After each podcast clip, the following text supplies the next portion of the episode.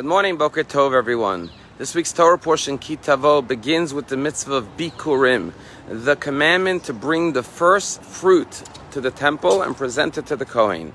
The Talmud tells us how the farmer, when he saw his first fruits beginning to ripen, whether it was a fig or a pomegranate, he would tie a little string around it to indicate that this was the first fruit that started budding and ripening in the field. And then when he collected his harvest, he would take all his first fruit, put it in a basket, and bring it to the Kohen and present it to God. And the meaning behind this commandment is one of the most fundamental principles of Judaism. It's so fundamental that every day we start the day with that mitzvah, and that is gratitude, hakarat hatov, recognition and appreciation of good.